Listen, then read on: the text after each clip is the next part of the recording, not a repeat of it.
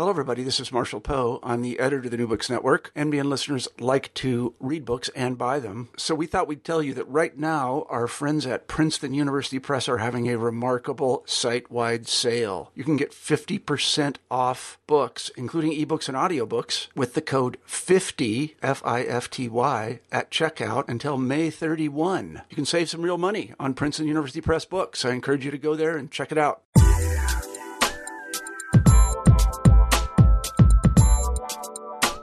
Hey everyone, this is Mikey McGovern, and you're listening to New Books in Science, Technology, and Society.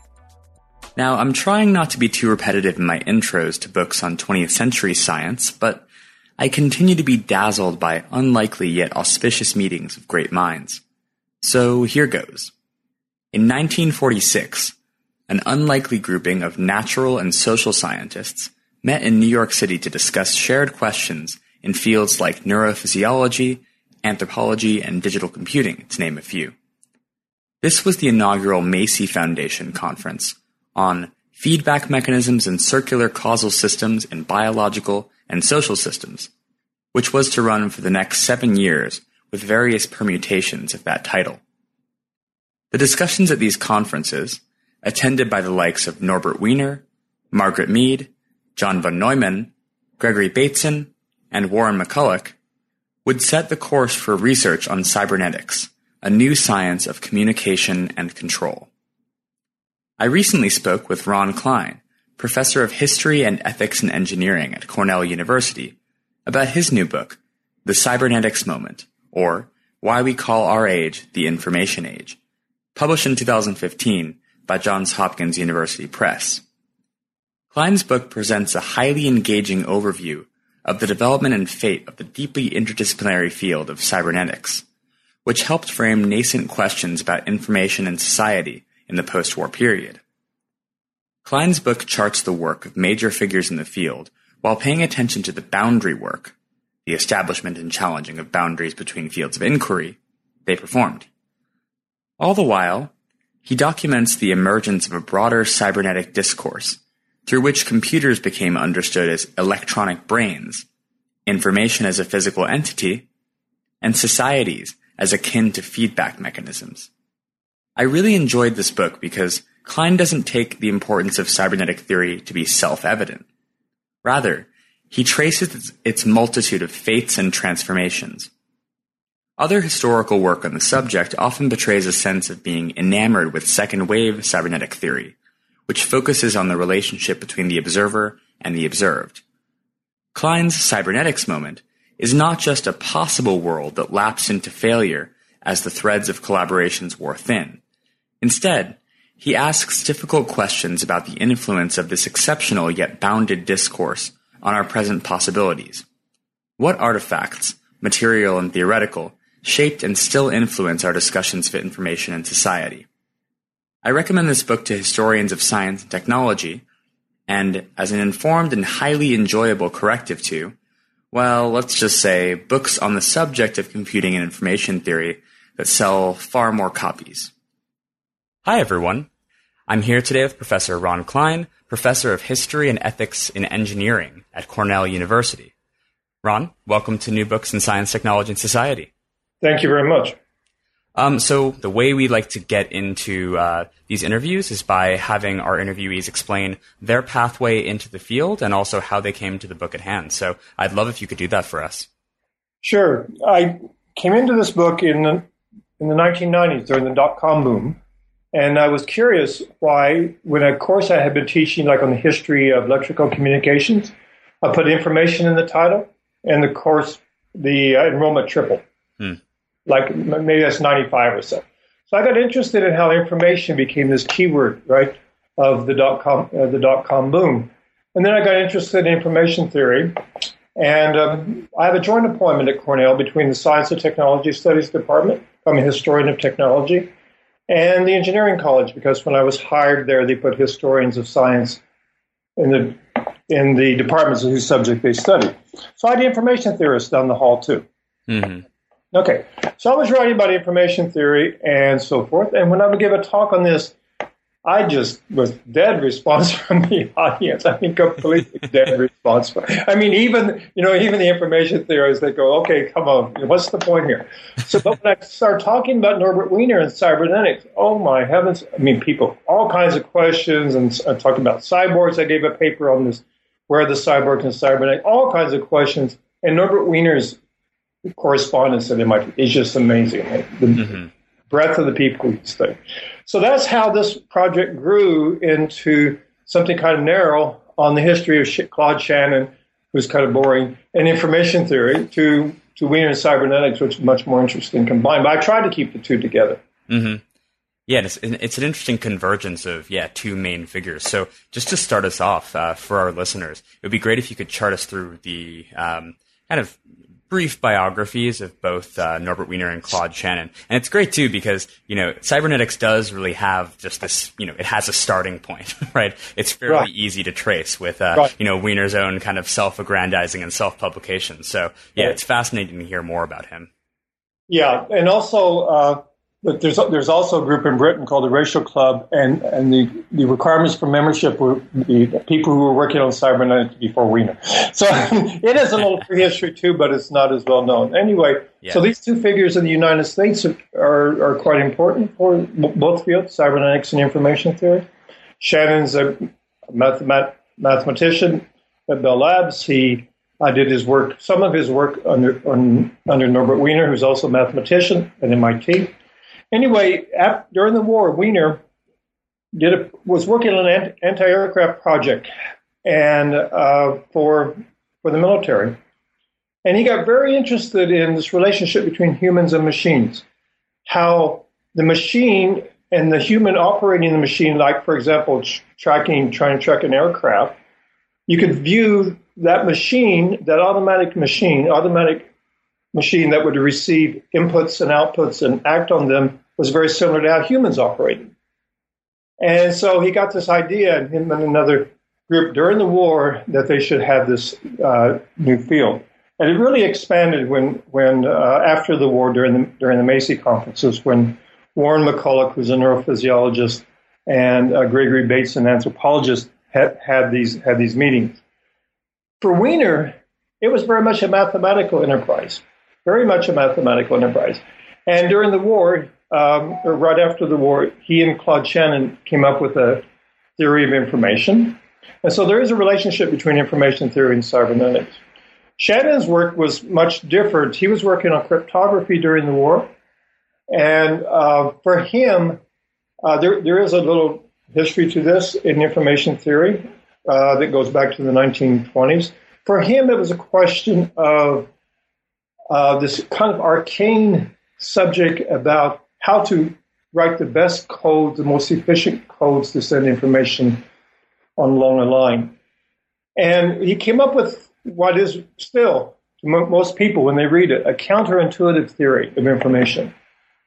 If I was to talk to you and you could not predict the next word I was saying, I would give you more information. If you could predict every word I was saying, there would be no information. so his theory had to do with the uncertainty in information. So if I was talking just random words, for him, that would be the most information. So why is this important for him? Okay, as a cryptologist uh, and also as a tele, you know, as a telephone engineer, the ability, the goal is to be able to write efficient code. So an example that Wiener gives, I think, it shows us Shannon's work is really hard to penetrate.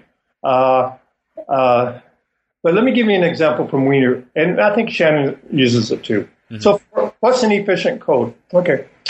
In the 1940s, uh, the telegraph companies would send birthday telegrams.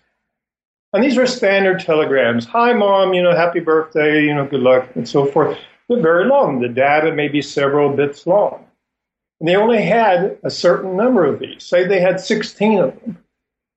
And if they have 16 choices, you only need four bits mm-hmm. to send that greeting. You only need, it could be books. It could be four books. You would only need four books, four bits, pardon me, to send one of those books. Mm-hmm. So that was very important for cryptography. So both Shannon and Wiener came up with this about the same time. a very technical, but also, uh, as we'll see later, it became extraordinarily influential throughout art and music and the humanities and social sciences. And they both came up with the same theory. Shannon's work is a lot more involved, and people are still actually doing a lot of research on it in regard to codes like for like the MP3 format, for example, is based on the information theory code. Mm-hmm. And Wiener's work became more of a philosophy of nature, although it still is used uh, definitely in other fields. Mm-hmm. And how would you characterize the sort of emergence and receptions of both Wiener and Shannon's different theories at the time? Because as you document really nicely in the book, Cybernetics, the you know book that announces uh, Wiener's theory, became a huge runaway hit, at least for kind of a, a book that was largely on statistical mechanics, whereas um, I believe Shannon published his initial articles on his information theory in the Bell Labs Technical Journal. So, what was the reception like between these two different works? So the book, so the book publishers for Cybernetics are really amazed about the popularity of this book because the mathematics in that book is graduate level mathematics, and it still is graduate level mathematics. The intro and the work is very good. Uh, it was as popular as uh, Kinsey's work on, on, on sexuality in the American male. It was as popular as a couple of other books uh, at the time. And apparently, I think the reason it was popular is because it was the first book to explain these new electronic digital computers. And it was a theory of comparing those electronic computers to electronic brains. And that's what they were known of in the press. Mm-hmm. And so it became, it, I, I kind of compare it to Steve, uh, Stephen Hawking's book, uh, Brief History of Time. I don't know if everyone understands the, the, mathematics in that book, but it's a very popular book. But this book had that kind of success. In the newspaper coverage, I mean, it ran from small town newspapers, AP press stories, uh, you know, New York Times, and, and the main issue there was usually a threat of technological unemployment and also what it meant, quite frankly, humanism to Think of a human as a machine. And there are titles like The Machine in Our Image, for example. It's just remarkable press coverage. And Shannon is a very technical paper, as you said, in the Bell Systems Technical Journal. All kinds of theorems, all kinds of proofs. Uh, and uh, it, it, gets popularized later, but uh, much later. Mm-hmm, mm-hmm. And so in addition to you know Wiener's, as, as, you sort of characterize it, his kind of philosophy of nature was what drew a lot of people into it. But also at the same time, he sort of enrolled a much broader group of participants than the kind of narrowly construed um, you know research group at Bell Labs. So could you kind of take us through some of these you know leading lights at uh, what becomes like the first Macy Foundation conference on cybernetics? Sure. Part of this is, like you said, Wiener himself. I mean, his father's philologist at Harvard. He himself speaks several languages. He, he reads widely. His PhD is really in philosophy, and philosophy and mathematics. So he himself has this wide interest in the social sciences and philosophy. So, so Wiener, uh, Gregory Bateson, anthropologist Margaret Mead, uh, more, much more famous than her husband, Gregory Bateson, uh, Warren McCulloch, neuroscience. So we have neuroscientists, we have engineers like John von, mathematicians, famous ones like John von Neumann, who's inventing uh, what's becoming the von Neumann computer architecture. We have Claude Shannon. Shannon is at the Macy conferences. Neuroscientists, anthropologists, social scientists, linguists, and those debates are really remarkable. They're still remarkable to read today. Mm-hmm. Uh, and they're debating a lot of huge issues, and they're not technical issues in the sense of uh, you know what's the best way to code uh, and, and, do a calculation on channel capacity, like in Shannon's work.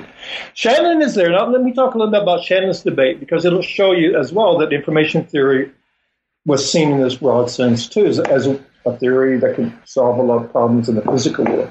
So the, the allure of cybernetics is really that it can model humans and machines and intelligent machines. That that same analogy of an intelligent machine that's receiving inputs, data from the environment, processing that information and data, and then operating on its environment is the way you would describe a human.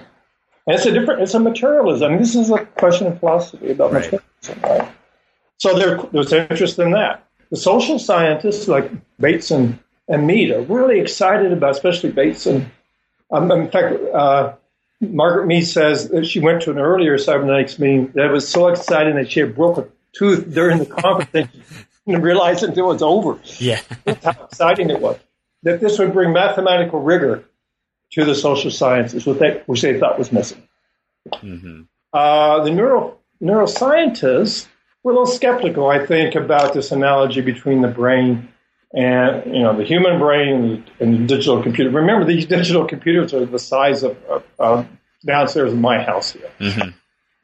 Uh, they were a little skeptical. There's a great debate in there about analog and digital. What's analog? What's digital? That still resonates today, and it actually relates to my, my most recent work, my work. And then the um, like, yeah, the philosophers were definitely interested in the materialist part of that. And these debates are remarkable. They're they're wide ranging, they're rambling, but they're also shows you uh, kind of the goal at the time. And this is from the Macy Foundation was to bring they were concerned about specialization in the sciences. So mm-hmm. these were a way to break that down. But this was the most wide ranging of those conferences. Mm-hmm. And I think that in the book you compare it in a way to uh, the American Unity of Science movement, and it seems oh, sort yeah. of like yeah, big not not a direct participant in that, but some of the same actors are kind of shared sure. between those. Sure, and uh, and actually, it's a point which I'll you know, hope, hope I think this book has been opening up some research, which is great. Um, there is a strong linkage with the unity of science movement later, but even at the time, they're they're talking like that. Mm-hmm. Uh, they're saying, look, the the, uh, the, sciences have been too specialized and they've been too separate. We need something that ties these together. They saw, as you said, they saw cybernetics as a way to do that. So that had a lot of appeal, no matter whether you were a philosopher or not, mm-hmm. scientist. Mm-hmm. And so I want to go back to something that you were saying uh, a little bit earlier about the way in which cybernetics kind of framed this public discourse on electronic brains. There's a great mm-hmm. uh, there's a great video that was produced. Um, I believe it was by CBS that largely is just an interview between a television producer and uh, Jerome Wiesner from uh, MIT uh, called "Machines Who Think." I believe. and mm-hmm. in that way, um, we see Wiesner sort of framing some of the work on Whirlwind, uh, you know, an early mm-hmm. uh, digital computer, mm-hmm. alongside uh, research in the social and behavioral sciences and work on kind of in a more cybernetic tack. And you kind of see, yeah, the two do come together quite a bit. But one, I'm wondering, what did Norbert Wiener feel about all this? Because Wiener isn't really involved in the same kinds of problems as the computer scientists are. And then two, what did the computer people think about the kind of sensationalization of yeah. their work on electronic brains as this in this cybernetic idiom? So this is an issue I actually had a little difficulty with with a couple of reviewers. Uh, they, because I would say because Wiener's complaining about science fiction, people in science fiction, his work being compared to science fiction, mm. and so the, some computer scientists hated the fact that computers were called brains. A lot of most of the neurophysiology, neuro physiologists thought the same way. They did not like that comparison at all. So what we kind of today take for granted as the science fiction kind of aspects of that were, um, were, were criticized. What Wiener really disliked was the application of cybernetics to the social sciences, which is iron. Yeah. It's his book, Human Use of Human Beings, is all about that. But what he means, he's kind of a, Wiener's an interesting guy. Uh, he, would spend a, one letter uh, to a high school student and say, look, a long letter saying, "Look, uh, you shouldn't be writing to a busy uh, scientist and personal figure like I am. I'm, I'm not. I'm too busy to answer. I mean, then he answers the letter. Right? he's an interesting guy." But anyway, Wiener says very clearly, and they have a whole meeting about this, that cybernetics should not be applied to social scientists because if you interpret it narrowly as the mathematics that he was using for prediction, Social scientists do not have that kind of data.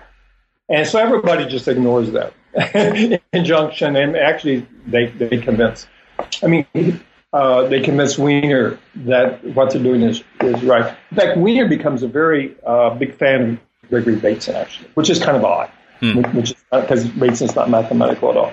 But anyway, um, so there was a lot of contention as well as what cybernetics is, who should speak for cybernetics, and, and so forth both publicly and uh, also within these professional societies. And Wiener himself gets upset with various people in the field, like McCulloch, uh, at MIT who he thinks is taking over cybernetics and so right. forth. Yeah. And there's and there's also a shift kind of going on at the time, and you can I think your framing in the book is more that this is a, a, product of these discussions. But so initially, Wiener frames cybernetics as you know the science of feedback and control, and that's kind of the you know wartime metaphor of how to you know predict the movement of an enemy uh, aircraft. But the discourse very quickly starts to shift away from feedback which seems kind of very narrowly construed and analog, but also in a way kind of begets these really interesting like psychiatric and physiological right. metaphors and like homeostatic. So when it turns away from feedback, what is what is the cybernetic discourse becoming slowly? Yeah, so this is an inter- this is an interesting question because it took me a long time to realize how important the idea of circular causality is or was to those people in the Macy conference, especially uh-huh. to the social scientists that this was a revolutionary idea, that they that te- te- teleology is, is not uh, is a subject that should be considered. In other words, the fact that the goal of a machine and the way that it operates is key. Mm-hmm. When they shift over to information theory, in fact, there, there, was a lot of complaint within the Macy conference when that happened. But, it be, but it's because information theory, too, was seen as a science that could explain everything like in fact now physicists today think the world that a lot of some physicists today have theories that you know the world universe is, is a computational information machine. And, and, you can explain a lot of the world with that. Mm-hmm. so but what i what i've seen in my work in the cybernetics moment was the, the extension of it that went by the name under the name of cybernetics usually had circular causality which is information feedback loops as the, as the key as the key element. The mathematics of that is hard. is, is very difficult. Mm-hmm. So the people are not really working out the mathematics of it. They're doing it in, uh, for example, under in Bateson's work under second order segment. Right? Mm-hmm. right, right.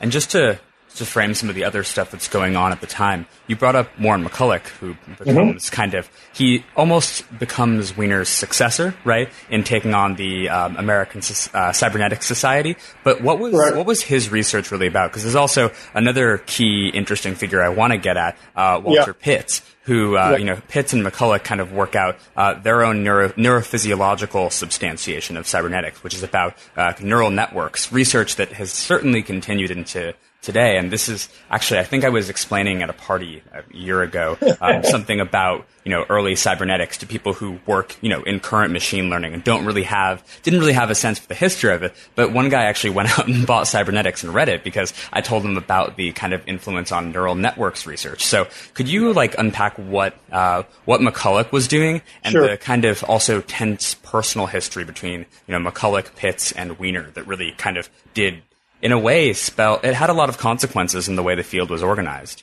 Sure.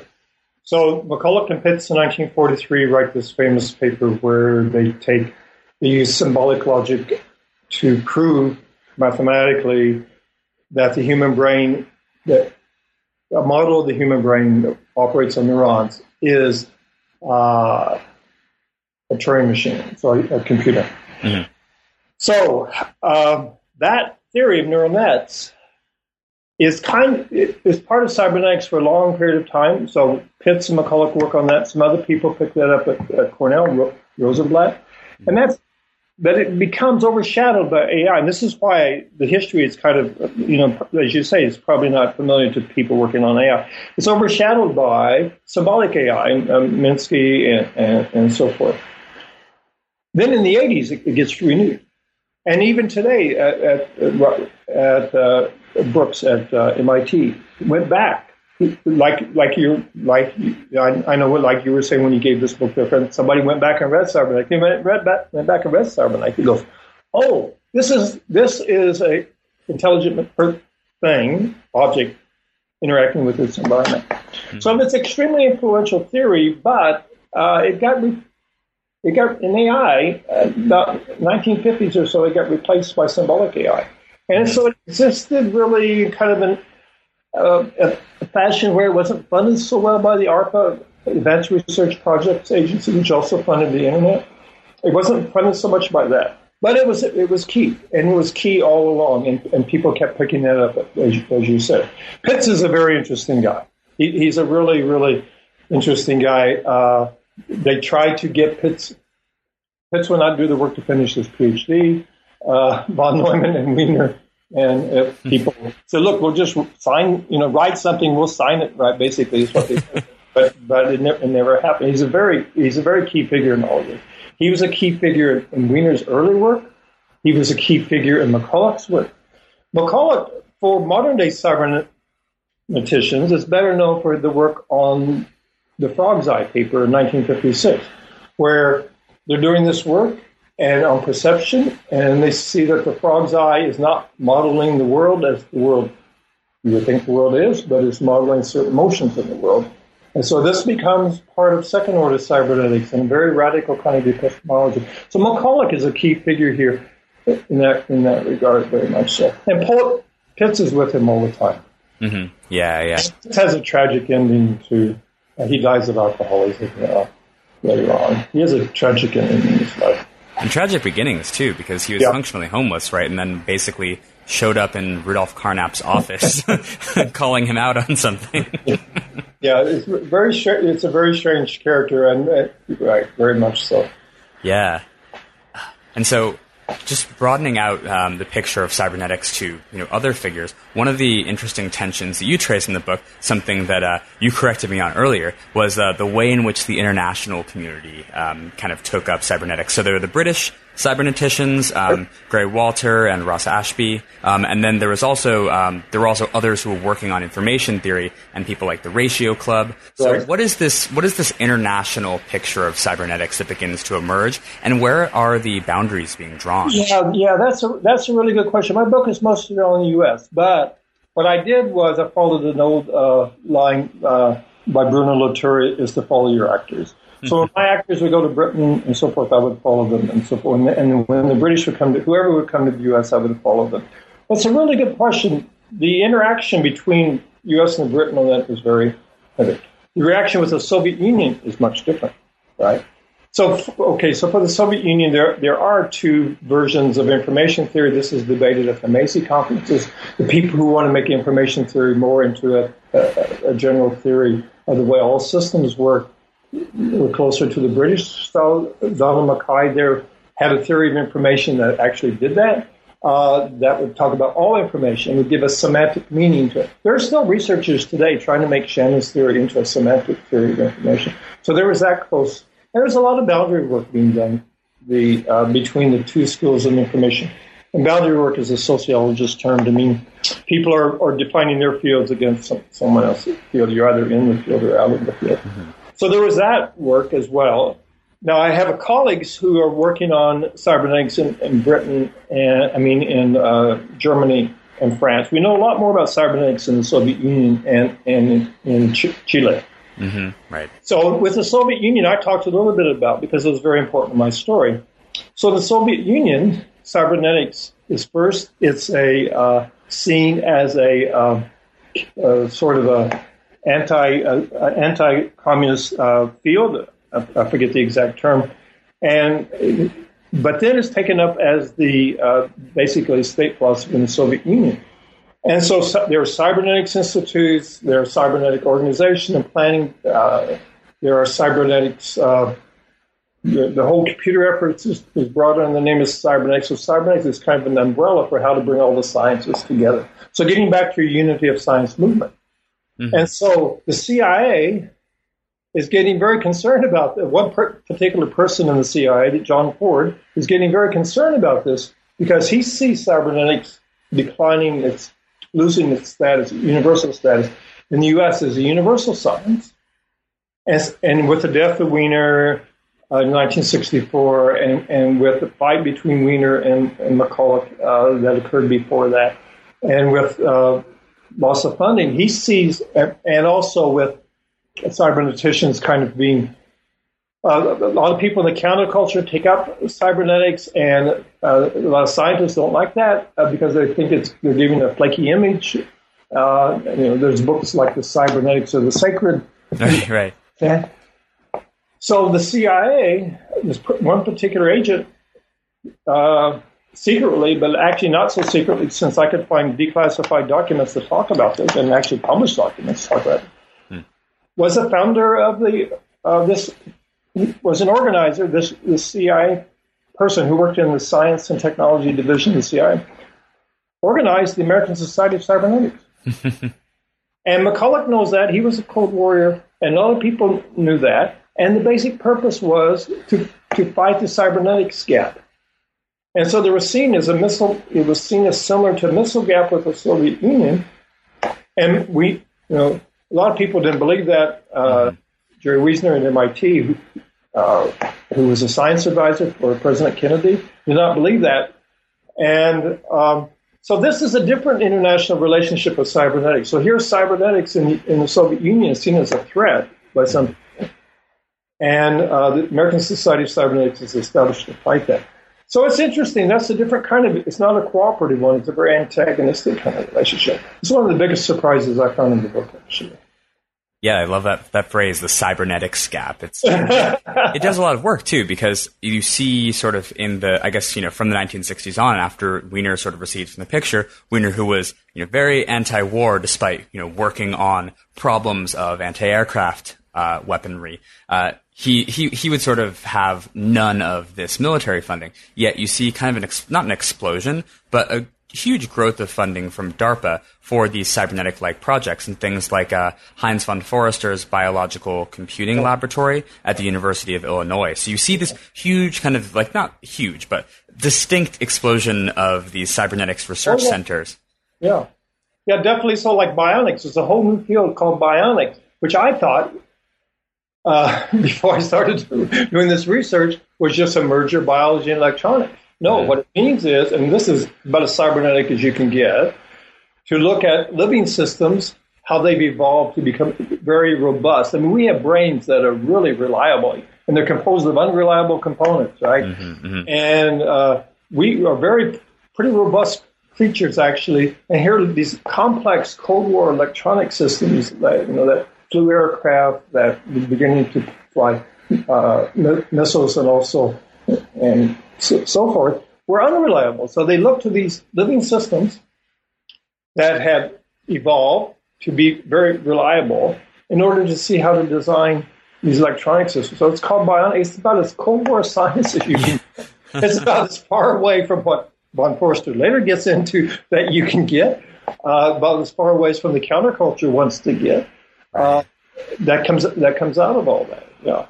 Yeah, and that's sort of also that, that leads pretty nicely into uh, the two probably like my favorite chapters in the book um, on humans as machines and then uh-huh. machines as humans. So yeah. in humans as machines, you sort of document the way in which uh, cybernetics is taken up by the social sciences, and then uh-huh. machines as humans, you sort of, I, and I believe that the material from that is drawn in part from that paper of yours you mentioned, where are the cyborgs and cybernetics. Right. Part of the reason I was excited about this book, actually. Oh, um, and so, so I want to start with the social science stuff, because right. uh, that's that's super that's super fascinating. Um, so, who are some of the main uh, kind of translators of cybernetics discourse? And you know, we we have obviously Gregory Bateson and Margaret Mead that we've seen, but this begins to permeate elsewhere. Yeah, and here what I tried to do, there was so much material, and I, again, I'm glad to see so much more work coming out of all of this. I focused on like six key figures. So I focused on George Miller in uh, cognitive psychology. Roman Jakobson, linguistics. Uh, his form of linguistics at the time is competing with Noam Chomsky linguistics. And he's quite frankly better known than Chomsky for quite a while. Chomsky's linguistics. And there's Herbert Simon, who won a Nobel Prize in economics for his theory of boundary rationality, which draws on cybernetics. Which draws on cybernetics. And there is uh, Karl Deutsch in uh, political science, uh, who's a colleague of Wiener's, who, who, draws on that as, who draws on that as well. And Talcott Parsons, probably the famous, so, most famous sociologist. In fact, what I came, with the conclusion I came to, any major intellectual figure in the U.S., probably in France and Germany and, and Soviet Union as well, in the 50s and 60s, had to come to grips with cybernetics and information theory.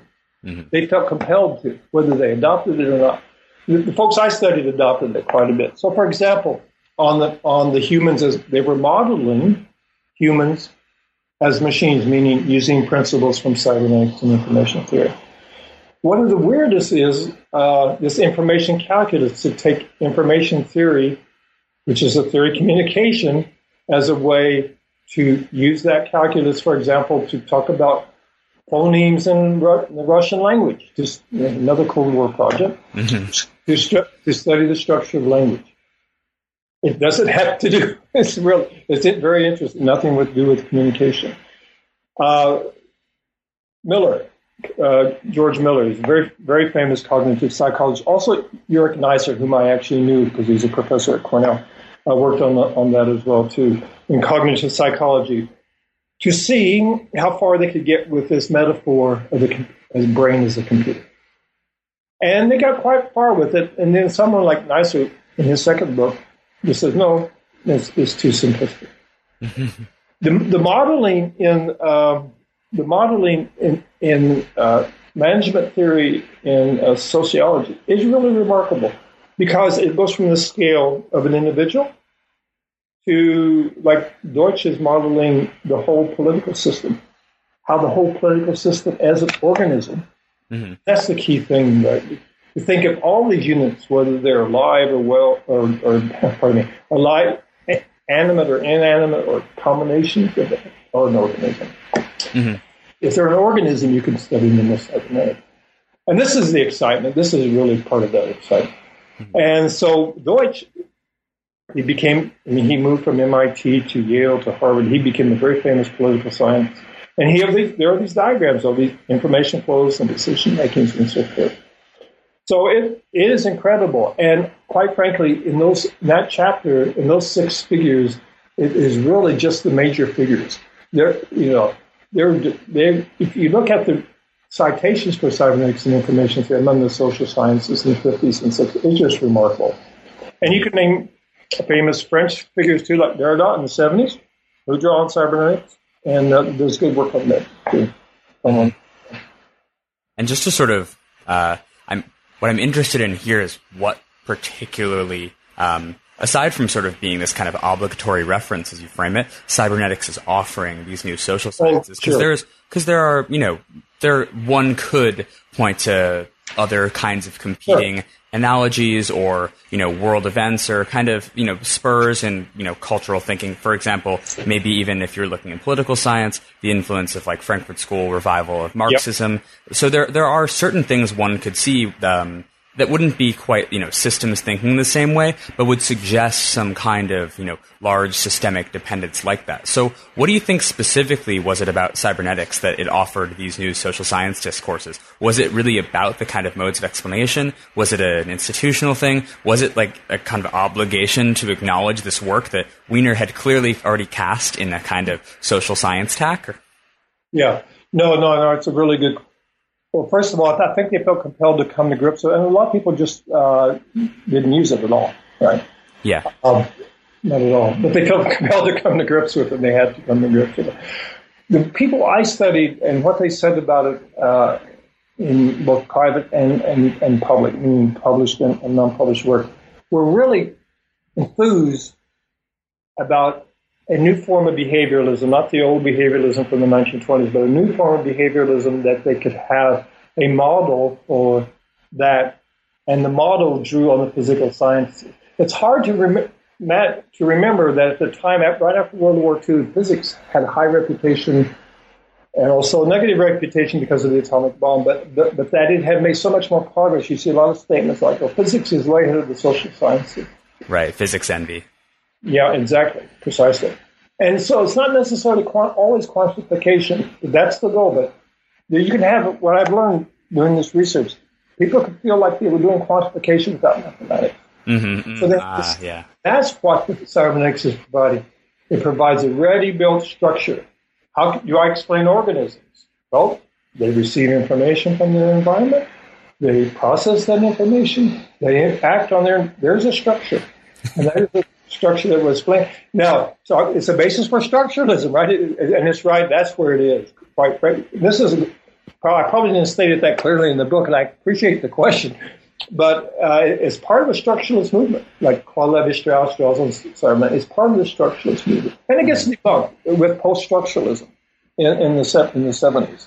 Uh, and Talcott Parsons started this before cybernetics, and what he found in cybernetics was, aha! For him, it was a way to kind of confirm he was right. It did some technical thing for him, too, and I won't get into it. It's, it's just as, what I found is social sciences are just as technical as physics, right? right.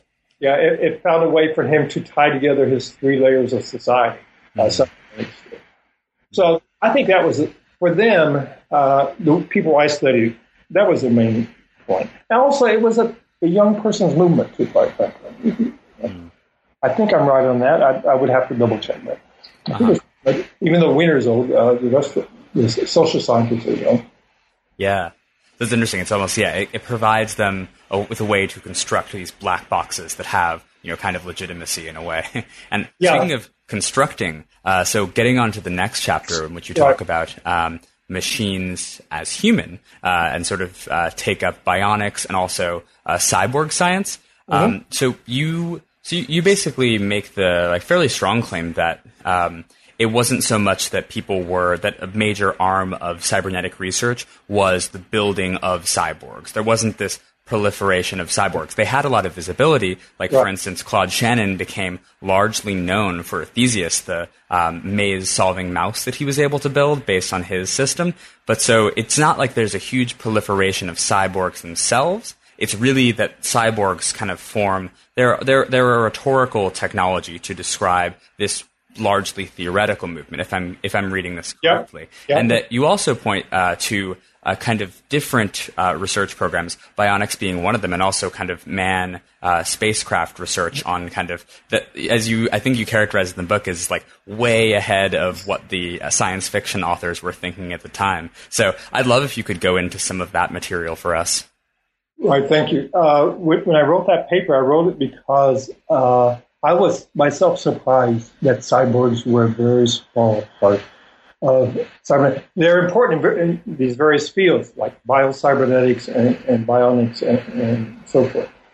I was also surprised that NASA, well, I should not be surprised at this. NASA did take it seriously. So this project, where, where the word is coined, was what you're referring to by these researchers whose names have Clynes and Kline, Manfred Clynes, and Nathan Kline. Uh, to and the cyborg is a uh, cybernetic organism, which is a little uh, redundant, but that's okay. All organisms are cybernetic, so cyberneticians would say. But anyway, cyborg organism. So their example is a mouse, right? And there's a uh, a uh, pump uh, that is pumping um, chemicals or, or into the to the mouse and there's a feedback mechanism. But their proposal was to, and this is a serious proposal, like like like you're referring to, is of having humans explore space without spacesuits. And how they could do that is if they had artificial hearts, if they had a, radi- a belt of chemicals that would automatically to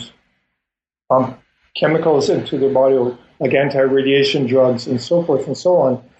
And that illustration that you're referring to or alluding to in Life magazine in 1960, as you said, is, and I know this from a good dissertation on cyborgs, is far, far and above uh, what, what's available in science fiction at the time. But it's interesting, this word cyborg. Uh, there's fears of the sub, there, there are fears of the cyborg. In fact, Arthur Clarke, uh, science fiction writer, ha- has a, a couple paragraphs in one of his books so we should not be afraid of the cyborg. People are there's a concern about there's a concern about all this kind of engineering, and there's concern about that that that Life magazine drawing. People are writing in and saying this is awful to uh, you know model you know humans that way to to create these creatures that are not human anymore. And so what I was writing it, what I was trying to do was to set aside as far as I could. This is always a challenge of history. To set aside as far as I could the interpretation of cyborg after, say, 1970, where it becomes because of Donna Haraway's just remarkable work, right. uh, which, which, I love. It becomes this figure, this ironic political myth, and it becomes this figure, this cyborg anthropology and everything. So I tried to set that apart and look at where were the cyborgs and cybernetics and there weren't very many. That's why I wrote that article. I got this really wonderful uh, uh, letter, email from a, a scholar at uh, University of uh, Maryland, um, Katie King, who was get this was did her undergraduate work under Bateson and her PhD under Haraway. Mm-hmm. and she said, "Thank you for separating cybernetics from cyborg." in, that, in, that, paper, in that paper. So, to me, it was the most interesting kind. It was the most interesting work. Yeah. Yeah. Um, so there's also there's bionics, but there's also AI, and uh, this Wiener tried to come to grips what what it meant to do that fusion, where he does mention cyborgs in God and Golem, his last book, God and Golem, and he did try to come to grips with that. And he himself proposed what, what's very common today, like like automatic, uh, like having insulin, insulin automatically uh, injected into your body. You know, your body gets slow and you have insulin injected, which is basically what being a cyborg in that way was. So it, it was. Uh, I was I was surprised to see that uh, there was so little work on it. There was so little. It was so, such a small part of cybernetics in the U.S. Mm-hmm. And then, so after that, you kind of take us into uh, second order cybernetics, which is also kind of like second wave cybernetics in a way. Yeah. But so could you unpack the, second order uh, from the kind of yeah from the just it being the succession of the old guard? Yeah. So here's where I disagree with with Kath, with Katherine Hale. I love that book, uh, How We Became Posthuman. Is is it really helped me think through uh, what these folks were considering. But I disagree with her that one replaced the other. Mm-hmm. My argument is that first order cybernetics continues, but it continues in a very in in in a uh, uh, sense very kind of closed uh, technocratic, politically sense of uh, closed systems, uh, and it still does today. You can find journals about the, that this kind of cybernetic system. In fact, um, Stewart Brand's wonderful booklet, uh, Two Cybernetic Frontiers, he, and is about that. And also, there's an interview that he does later in life with, with, Bates, with Bateson and Mead, which I end the book with. Mm-hmm. And Bateson himself alludes to that that there's a cybernetics of the engineers, which considers a closed system, and you study the system. And this is the best way to. Then there's the cybernetics of that, where you, the observer, are part of the system. That's second order cybernetics. Mm-hmm. But, but my point is that both of those continue. In that, in that diagram, for first order cybernetics, some people are still looking at it like that, even to today. And the second order cybernetics, they try to put the observer in. Mm-hmm this is still going on. I, I've gotten uh, invitations to speak at conferences where they're using second order cybernetics. They want to reform science using second order cybernetics. In fact, they're calling it uh, second order science. And also where they want to reform the, the human sciences with, with cybernetics. Mm-hmm. So, and that started with the, as, as Kathleen Hayles who has a wonderful chapter on second order cybernetics. Starts with that paper, that 1956 paper by McCulloch and his read yeah. yeah, the frogs on. Yeah, and also on author on that paper, and sort of one of the what becomes one of the figures in the second order cybernetics movement is uh, Humberto Maturana, and along with Francisco Varela, they kind of lead. I wouldn't say they lead the guard, but their work on autopoiesis or kind of self-replicating systems that kind of you know, for me at least, encapsulates like what the big theoretical shift in second order cybernetics is. So, yeah. who, who, are some of the other actors who are working uh, on these kinds of theories? So, they're the, to me, that book is, the, like you said, is, is the main one. Mm-hmm. Um, it, re- it really is. Von Foerster's work, to me, is a little difficult to understand. mm-hmm. Be, to me, uh, the autopoiesis is, is much clearer. Is, is much clearer to understand. Anyway, but they're all they're all working on together, and they look at Bateson's work as that too. Now, Bateson, so so under second order cybernetics, you'll find uh, von Foerster's work, you will find Bateson's work, and you will find autopoiesis work. To me, which is the most well worked out system. Hmm. Under Bateson, and here's where uh, Fred Turner's book is, is quite good. I, I, think I might disagree a little bit with, with, with Fred that it's a mystic form of cyber. I don't think it's mysticism. So Bateson is arguing this in his book that was a big hit with the counterculture in the 1970s. That steps to an ecology of mind. That the ecology exists in this, that there are these pathways between humans and their environment, and maybe a computer is part of that pathway, and nature back on itself. And if you start thinking like that, this is a way to change mind and nature are one, and it's a way to solve the ecological crisis of the 70s. He calls it immanent mind, not transcendent mind. But this is a mind that exists through this pathway. Now that's called second order cybernetics. And it's much different than autopoiesis, right? So autopoiesis is an organism like us uh, that is self-generating, self-creating, and also your perception is a radical form of epistemology because the perception is the way you create the world mm-hmm. as you view the world. That is radical. That is radical. Bateson is radical too, but to me, it's radical in a much different, right? But they were great friends, all three of those people. You know, uh, Bateson, Von Foerster, uh, and uh, Varela, and uh, they supported they supported each other. They were at conferences and so forth. Mm-hmm. And, and, people are still doing this work, which which is kind of a nice surprise to me. I'm finding out after I finished the book. I heard from all kinds of people working on all this. Yeah, that's super interesting, and that that people are still doing this kind of work answers almost one, one of my last questions about the kind of legacy of cybernetics. But before getting into any of that, uh, in like sort of like toward the end of the book in chapter eight, you kind of you take to task the uh, subtitle of your book, uh, yeah. or why we call our age the information age. Right. And you sort of look at the genealogy of information ages and show how this has uh, changed over time. So, what is the relationship between this cybernetics discourse and what we what we might call like the pioneers of you know cyber utopianism and the uh, the information age, or the you know sort of looking at things like uh, Stewart Brand's Whole Earth Catalog as a proto-internet. Where where did these two meet up? Okay, so when I first started this work, in fact, it's in an NSF proposal, NSF grant proposal. When I first started this work, I was going to relate information theory and discourse about an information age. Mm-hmm. What I discovered is there's not much connection between the information theory and the information age and that discourse.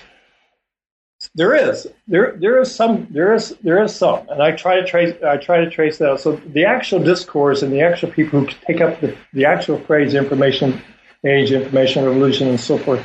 They they kind of gesture to Shannon much more, usually much more so than we, and so forth. But what I tried to argue in the, in the book was this: that this really rich discourse uh, in, that we've been talking about in cybernetics and also in information theory too, and, and also quite frankly, Shannon uh, condoned, uh, and he also did work in the social sciences this, in the social sciences. This really rich discourse about cybernetics as circular causality, as a way to explain all living organisms, as information theory, you know, to explain what is being uh, transmitted, stored, and so forth, but not as data, as a mathematical theory about uncertainty. Mm-hmm. That that really, and, and also as Wiener famously says in Human Use of Human Beings, information is not a good commodity because it will you know, entropy sets in. It will lose its value. that goes against the whole information age right there. Norbert Wiener as prophet of the dot com bust. yeah, that, that really rich discourse, I argue, gets flattened into this other discourse that's developing alongside of it and expands right when the cybernetics moment ends. And I think and uh, maybe I think an article may be able to draw this out better. I think that that inf- that, that information discourse was an it was a space for it to expand because of the cybernetics discourse had, had become was becoming narrower, right? Mm. Smaller groups. Mm. So there there's there's a direct relationship that's kind of weak, and then there's this uh, uh, coincidence where the cybernetics discourse is, is getting smaller and the information discourse is getting larger. Mm-hmm. And people start talking about data rather than uncertainty. Right, right. Yeah, yeah. Huh. And so, on the note of uh, you know explaining things uh, more deeply in articles, uh, I was wondering, since our time is kind of coming to a close, mm-hmm. if you could talk a little bit about what you're working on uh, sure. currently. Sure. Uh, believe it or not, it's a book on digitalization. Mm-hmm. Uh, and my friends say that's too big a topic. So what, here's what I'm going to do. I'm going to start with a couple points in this book, uh, this debate on, on analog digital, and I'm going to start uh, with with some digital infrastructure. But what I've realized is this. Okay, let me talk about the analog digital one very quickly. Mm-hmm. So I'm writing a paper on it. It'll, it'll be hopefully it'll be out. Uh, so there's a debate at the Macy conference whether the brain is analog or digital. And the physiologists say, no, no, the brain, as you define analog, the brain is as much analog as it is digital. Digital meaning the neurons themselves are either on or off, and they're on or off because of inputs they get, kind of like vacuum. Analog meaning chemical processes that are continuous. So this is the mathematician's debate between processes that are continuous, like, for example, or processes that are discrete, like a wall switch wall switch is on or off. That's discrete. But if you have, uh, what do you call it, uh, a timer where you uh, where you can vary the intensity of a light, mm-hmm. that's a continuous thing. Why is this important? Why Well, it's important to them because of modeling. It, it, it challenges that famous paper, 1943 paper by McCulloch and Pitts, if the brain's analog. Mm-hmm. I mean, it just blows that paper out of the water completely. So this is an important it's an important debate. It's important for neurophysiologists to understand it right. So they're having this debate. Bateson, whom I love, I love Bateson's work. He keeps asking, he keeps saying, What do you mean by analog? What do you mean by digital? And he goes, My understanding of analog is it's a something that stands in for something else. Like a model plane right? Right. like a model plane is an analog, right? And we know, and Monon say, yes, of course. Model plane is an analog. He says, but a model plane can be either continuous or discontinuous. In other words, analogs can be analog or digital. He said, so the word just doesn't make any sense. He said, we got to tidy up our vocabulary. And I love this debate because it goes on. It's like a 50 page debate. It goes on, and uh, Licklider, who, who has the project or, or, starts the project to fund the internet or to build the internet, says he's a psychologist. He's there, and he says, if these words are bad, this is 1950. If these words are bad words, we should get rid of these words, right? And if analog is a bad word, which people have shown that it is, we should get rid of it. And this other guy, Savage, who's a mathematician, says we can't. We, we, we've done well with these words, analog and digital, and we can't get rid of it. Hmm. and Licklider says, okay, we'll use these words as best we can. so I love this debate. And I love it because for scientists and engineers, you know, they were grappling with all of this. They realized the words we had chosen were wrong. But today, those words, right? What is modern? Digital is the future. Analog is the past. And so that what I'm going to try to do in this paper, what I've tried to do in this paper, is to relate that debate to changes in these two words, analog and digital. Now, those words don't mean they mean something like digital means something like electronic, analog means something like non-electronic, or digital means online, analog means offline. And those words have changed so much, and the uses of those words mean I mean, they do really uh, important work in the present moment. Right. So I right. think understanding the history of that and tying that two together will work out. We'll see. Mm-hmm. so that's where I'm going to start this project. We'll see what happens. Excellent. Yeah, that yeah. sounds fascinating. Well, Ron, thank you so much for your time. Um, and I've really enjoyed speaking with you. And uh, to our listeners, thanks so much for listening in. This has been New Books in Science, Technology, and Society.